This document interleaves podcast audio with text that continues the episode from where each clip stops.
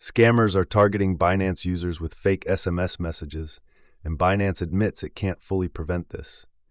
The company is also engaged in a legal dispute with the SEC over digital asset regulation. Binance is set to launch its Manta token on multiple exchanges on January 18th.